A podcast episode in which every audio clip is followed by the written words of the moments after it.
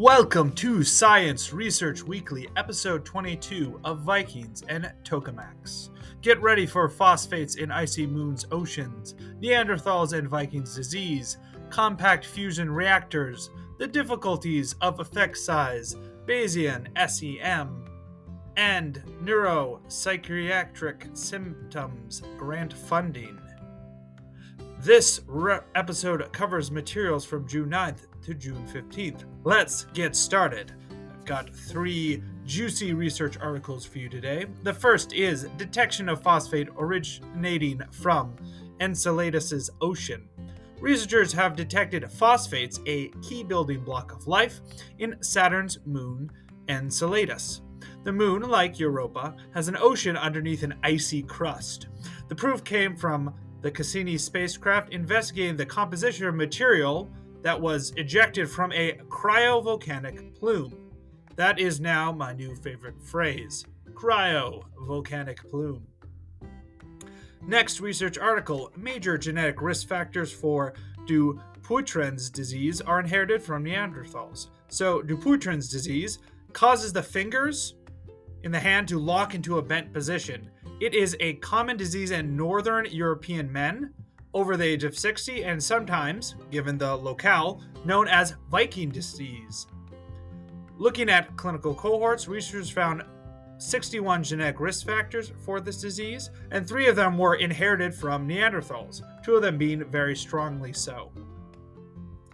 Last article Achievement of ion temperatures in excess of 100 million degrees Kelvin in the compact high field spherical tokamak ST40 researchers were able to replicate the temperature needed for fusion in a compact and comparatively inexpensive tokamak fusion reactor, the ST40. This is really important because fusion reactors, why they could have an almost unlimited supply of energy if you could get them working properly, are really hard to get right and contain the energy produced. So you have to have some sort of magnetic field and the apparatus to get that going and contained is really large and expensive and inefficient. So anything that can make fusion reactors smaller, more inefficient, or more inexpensive is a step in the right direction. With that, let us switch over to some research tools. The analysis factor has a discussion on effect size, dubbed the most difficult step in calculating sample size estimates. Indeed, this article has a good discussion on why it's so hard and what can be done about it. Stat Analytica has two interesting posts. The first is a beginner's guide to the Mojo programming language. Some benefits of Mojo is that it has a straightforward and intuitive syntax and extensive documentation.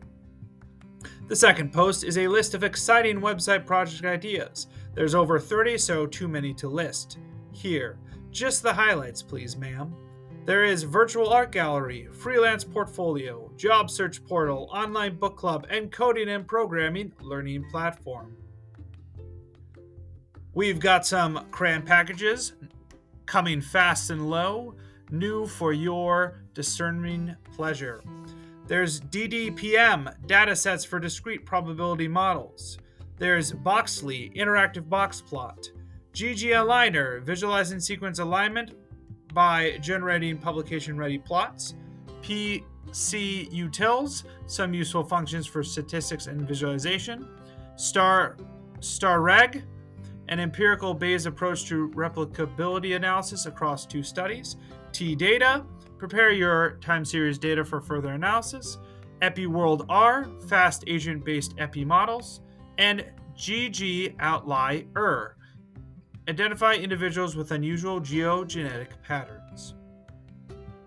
A single shining example from our bloggers, straight from the Blue Ecology blog Bayesian structural equation model tutorial. Tutorial goes over the advantages of Bayesian structural equation model, modeling, also known as SEM, before going into the steps. So, first, you need to define your DAG, directed acyclic graph. Two, define the STAN model. 3. Consider identifiability. 4. Do some data cleaning. 5. Fit the model. 6. Investigate convergence. 7. Explore model results. 8. Check model assumptions. 9 graph model results, and 10, yes, lastly, 10 model predictions. Last in our toolkit here, the GitHub repository of the week is Astro, a website build tool for the modern web. Powerful developer experience meets lightweight output. So check that out if that fits some of your needs. Let's close here with some research funding. I've got an R01 for you novel mechanism research on neuropsychiatric sin- symptoms, so NPS, in Alzheimer's dementia.